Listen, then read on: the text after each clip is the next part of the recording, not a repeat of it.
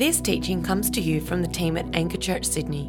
We hope you're blessed by it. For more teachings, resources, or info, check out our website www.anchorchurch.com.au. Blessed is the one.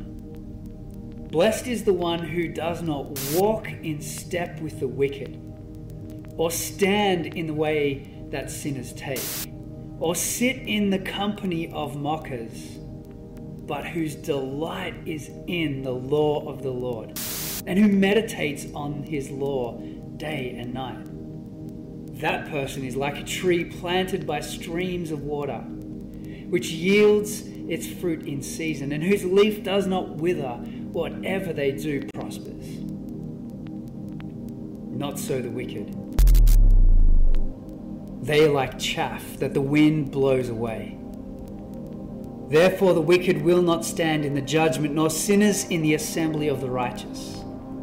For the Lord watches over the way of the righteous, but the way of the wicked leads to destruction.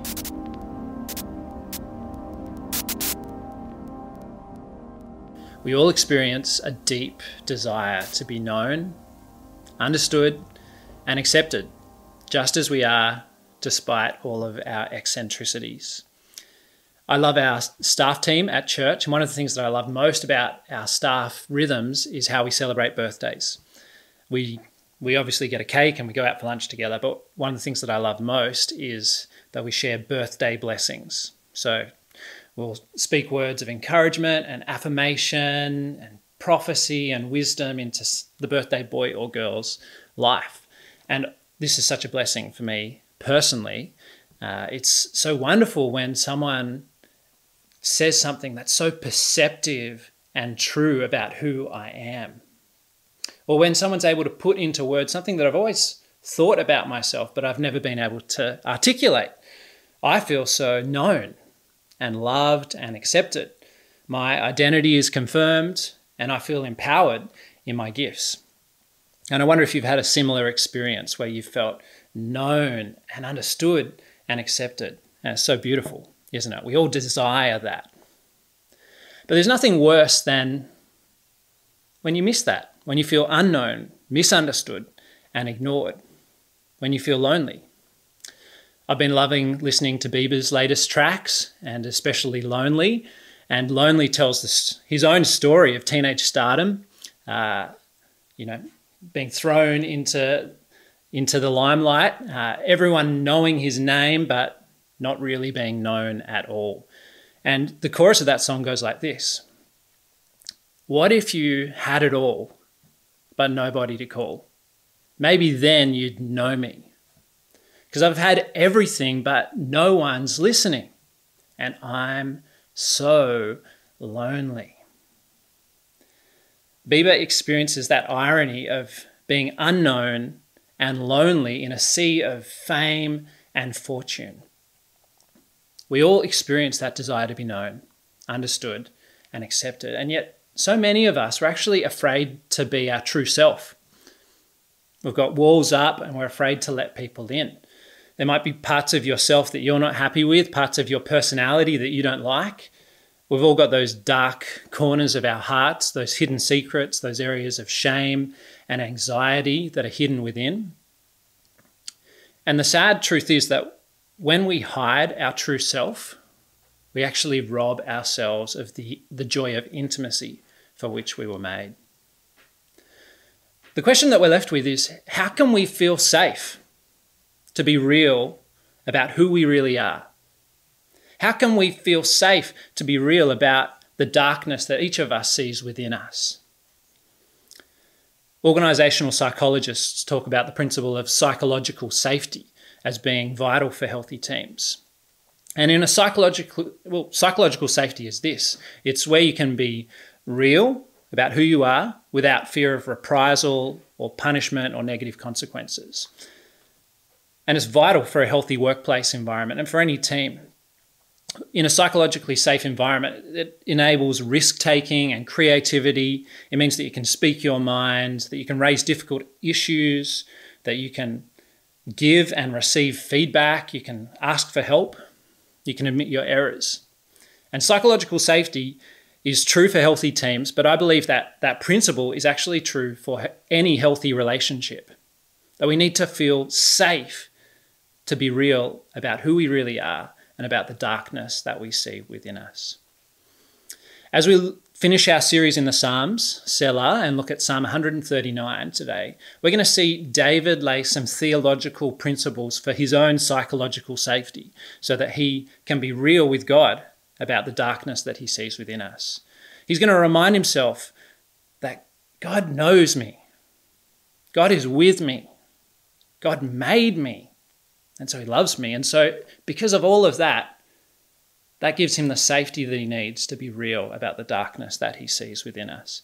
And my hope is that as we focus our hearts on those same truths, that we'll have that same experience within ourselves, that we'll be freed uh, to be real with God and with one, one another about who we really are and the darkness within.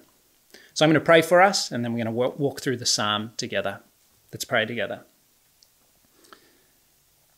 Yeah, Father, we ask that today each of us would encounter your love in a really real and personal way. And that as we do so, that we would feel safe to be real about who we are and about the darkness that we see within us. We pray this in Jesus' name. Amen. Well, as we walk through Psalm 139, we're going to see four different sections of the psalm. So, first, that God knows you. Second, that God is with you. Third, that God made you. And then finally, in light of all of that, that we can be real with God. So, first up, God knows you in verses 1 to 6. So, David starts like this He says, Verse 1 You have searched me, Lord, and you know me. He's saying that God has something better than Superman's X ray vision that can see through walls that God can see through the walls of our heart. He sees the depths of our hearts. He knows us completely. He goes on to describe all the ways that, that God knows him, that God knows David's movements in verses 2 to 3. He says, You know when I sit and when I rise. You discern my going out and my lying down. You are familiar with all my ways. God knows when you wake and when you sleep. He knows when you eat, when you go to work, when you go to the gym. God sees you at your best and at your worst. When you're talking to the homeless guy on the street and when you're sneakily checking Instagram at work. I know that you do it. God knows our movements. He knows what we do with our days and our minutes and our hours. But David goes on to say that God actually knows the inner workings of his heart and mind in verses 2 and 4. He says this You perceive my thoughts from afar. Before a word is on my tongue, you, Lord, know it completely. All those hidden and secret places within us are known by a God. One commentator described this psalm as a celebration of God's invasion of our privacy. And it's like that. Nothing is hidden from his sight. We can't escape his knowledge. David says that he is hemmed in by God's knowledge. And for some of us, that might feel smothering and terrifying. God sees everything and knows everything. I can't hide anything. That's a fearful prospect for some of us, but for David, it provokes awe and wonder within him. Look at verse 6. He says, Such knowledge is too wonderful for me too lofty for me to attain. It reminds me of the woman at the well who encounters Jesus in John chapter 4. Uh, she's an outcast in her society, a sinful woman who's been shunned by her community, but Jesus accepts her and in their interaction reveals his knowledge of her that she's had five husbands and the man that she's with isn't her husband at all. And her response is awe and wonder. She runs back to the village saying, Come and see a man who knows everything about me. And she proclaims that he is the Messiah. When we realize that God knows us completely, that actually provokes joy and awe and wonder within us. Because God is not some cosmic stalker who's peeking around the corner at all the dirty secrets in our life. God knows us like a friend or a lover. In the Bible, the word to know, it never simply refers to information or facts about a person. It's always about personal, intimate relationship. So I think about my relationship with my wife, Catherine. I could list facts about her. She has beautiful brown hair and deep brown eyes. She was born at Nepean Hospital. She has three brothers, and I could go on and on and on. It's not that kind of knowledge that the psalm is talking about. Anyone could know that about Catherine. When the Bible says that God knows us, it's talking about relational intimacy.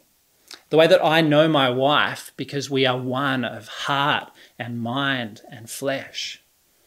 So when God says He knows us, it's not that He knows simply information about us, even though He knows all the little details of our lives. It means that He is our friend, that we're invited into friendship and intimacy with God. And this truth for David, it's one of the theological truths that he lays so that he, can remind his soul that he is safe to be real about who he is and to, to bring before God the inner darkness that he sees within him. So God knows you, and that's good news for David. The second thing that we see is that God is with you in verses 7 to 12. Let's read this together. David says, Where can I go from your spirit? Where can I flee from your presence? If I go up to the heavens, you are there. If I make my bed in the depths, you are there. If I rise on the wings of the dawn, if I settle on the far side of the sea, even there your hand will guide me, your right hand will hold me fast. Up, down, east, and west, David is completely encompassed by God's presence. He even says that fleeing into the darkness won't work in verses 11 and 12 because darkness is like light to God. All of us have tried to run or to hide from God. It's part of our human condition, and it's a thread that binds all of our stories together. You think about Adam hiding from God in the garden, hiding his sin and his shame. Jacob fleeing from his family after he steals the blessing from Esau. Moses running away from Egypt after he kills the Egyptian. Jonah fleeing from, from God and his call to preach repentance to the people of Nineveh. You think about the story of the wayward son who runs away from home and squanders his father's inheritance. This is the story of humanity. We have all tried to run away from God. We have all tried to hide the darkest and deepest places of our hearts from Him. And of course, it's just as possible to run away from God into religion as it is into rebellion. But the good news of this psalm and of the whole Bible is that no matter how far or how hard you run, you can never escape God. You can go up to the heights of heaven, down to the depths of Sheol, to the east, to the west, and God is there. Indeed, in the parables of Jesus, he says that God isn't just there, but God is the one who seeks us and pursues us relentlessly. He never gives up on us because he loves us, and so he pursues his wayward sons and daughters to bring them home. For many of us, this reality that God is with us could feel suffocating again, like God knows us. But for David and for the Christian, this is a comforting truth. God sees you, God knows you, God is with you. And this should allow us, like it does David, to feel safe to be real with God about who we really are and what's really happening within us. So, God knows you, God is with you. And thirdly, God made you. Take a look at verses 13 to 18. David says, For you created my inmost being. You knit me together in my mother's womb. I praise you because I am fearfully and wonderfully made. Your works are wonderful. I know that full well. My frame was not hidden from you when I was made in the secret place, when I was woven together in the depths of the earth.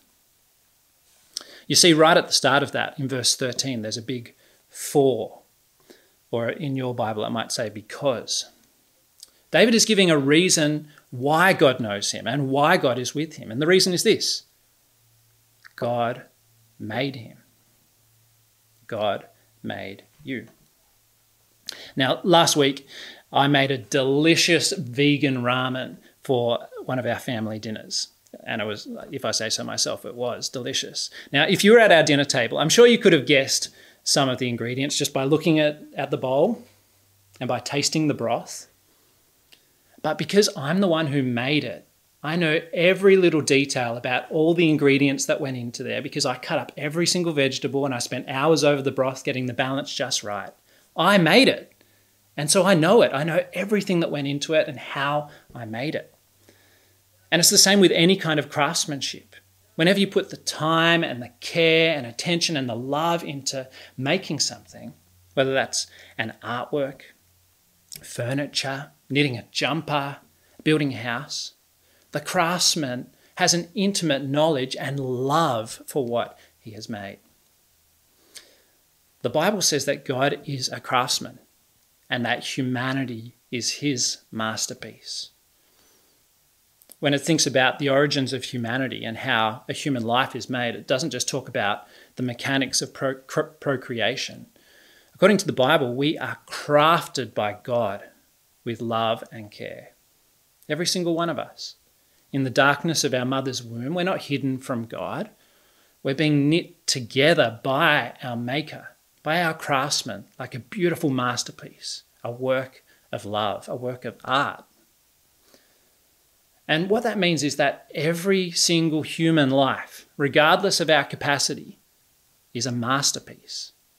Your life is a masterpiece. God made you. God knows you. God loves you.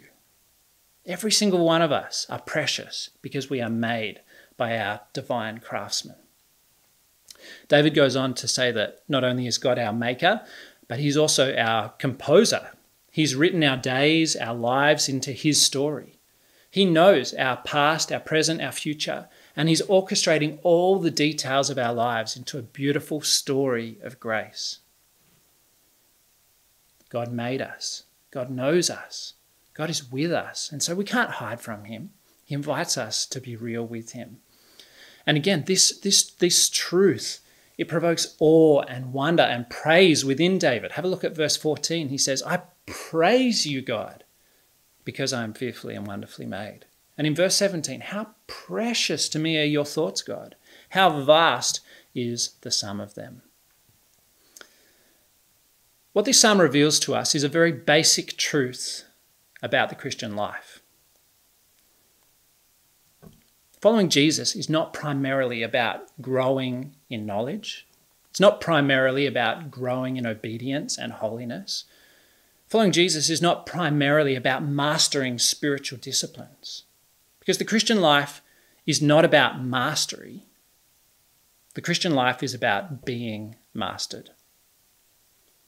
The Christian life was never about knowing as if it was possible for our finite minds to comprehend an infinite, eternal, transcendent God. Now, the Christian life is never about knowing, but firstly about being known.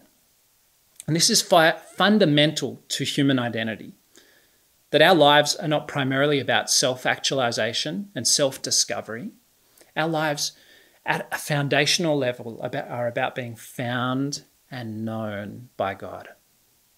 And that truth that God made us, that God knows us, that God is with us, that God loves us, that truth provides incredible meaning and purpose to our lives. You are God's. He made you, He knows you, He's with you, and He loves you. Well, this psalm, um, it's often been used in quite a kitschy, cheesy way you know, you'll see it on a Christian coffee mug or a Christian shirt or a bumper sticker or something like that. And that kind of sentimental, kitschy version of this psalm, it actually takes verses 1 to 18 without the last quarter of this psalm, without verses 19 to 24. And it almost completely misses the point. Because as a whole, this psalm has a very dark background. David is laying these truths about God so that he can remind himself that he's safe to be real with God. David is is reminding his soul that he is safe, that he has this spiritual, psychological safety to be real about who he is and what's really inside of him. And so, in this last quarter of the psalm, David opens the gates of his heart, he takes the wall down, and he's real with God, and it is dark. You ready for this? Have a look at verse 19 as David is real with God. This is what he says If only you, God, would slay the wicked. If only you, God, would kill, would slay the wicked. Now, I don't know what you're expecting. You might have been expecting some mild anxiety or depression. But here we are seeing murderous anger. And he goes on Away from me, you bloodthirsty. They speak of you with evil intent. Your adversaries misuse your name. Do I not hate those who hate you, Lord, and abhor those who are in rebellion against you? I have nothing but hatred for them. I count them my enemies. Now, let me just say, this is no justification for religious violence or hatred. Jesus is clear that we are to love our enemies just like God loves us, just like God loves his enemies by laying down his life for them. What David is doing here is he's being real with God about the real emotions that are within his heart, that are there because of real circumstances, his enemies and the enemies of the Lord surrounding him. He's reminding himself, all right, God knows me. God is with me. God loves me because he made me, so I can be real with him. There's no point hiding, there's no point fleeing. We don't do pretend. We're going to be real with God, even with our darkest emotions. And for David, that is murderous anger. What about you? This, this psalm, it asks us, what is happening in your heart? What are the dark emotions that you're experiencing in your life? Depression, doubt, anxiety, anger. What is happening in your heart? What are the dark emotions that you're experiencing? It's easy for us to be overwhelmed by the darkness within us. It's easy for us to try and run or hide, but there's no healing in running. There's no healing in hiding. And David's remind us that we can't hide anything from God. God knows you, so there's no point trying to hide. God's with you, so there's no point trying to run away. God made you and He loves you, and God invites you to be real with Him. And this psalm is a wonderful tool for us to do that, to take these words of prayer on our own lips to be real with God. Now, of course, there might be many other steps in your journey towards healing and processing your dark emotions. You might want to share with your gospel community or with a trusted friend. It's right for us to receive prayer and counseling. For you, you might need to see a GP and a psychologist. And if you've been prescribed medication, it's right to take them. All of them are important steps with dealing with uh, our negative emotions. But here we're seeing that David brings his dark emotions to God, that David can be real with God because he knows that God loves him and that God accepts him as he is. David ends the psalm with this beautiful prayer, a beautiful prayer in verses 23 to 24. Let's read this together. Search me, God, and know my heart. Test me and know my anxious thoughts. See if there is any offensive way in me, and lead me in the way everlasting. The Psalms invite us to use these words to express our full range of emotion to God. The dark emotions within us are not too much for Him. He, he wants us to be real with Him and with one another. And this psalm, these words, they've been so helpful for me this week as I find myself in a season where I can't understand the things that are happening in my own heart, or I don't know myself, where I face darkness within me. It's been it's been so helpful for me to remind myself and recenter myself this week on the truth that God knows me. Even when I don't know myself, God knows me. God is with me and God loves me because he made me. And that, that truth actually frees me to be real with God and to be real about my journey with others as well. And so I pray for you that you'll be able to use this psalm and all the Psalms uh, as your prayer book to God, to give voice and words to the dark emotions that you're experiencing in your journey. And I pray that you will feel safe uh, to be real with God and be real with one another uh, because we know that God loves us, that God is with us, that God made us. We all experience that deep desire to be known, don't we? To be understood, to be accepted just the way we are. And the good news of this psalm is that God does know you, God does love you, God does accept you, and that frees you to be real about who you are and what's really happening within you. Let's pray together. Father, we come before you. We acknowledge that we all experience this deep desire to be known and loved, and we confess that so often we put walls up, we keep people out, we try and run or hide. Father, help us to believe these truths today that you know us, that you're with us, that you love us. May those truths free us. May they break the shackles on our hearts so that we can be real about who we really are, about what's really happening within us, so that we can be real with you and be real with one another so that we can experience the intimacy for which we were made. And we pray this in Jesus' name. Amen.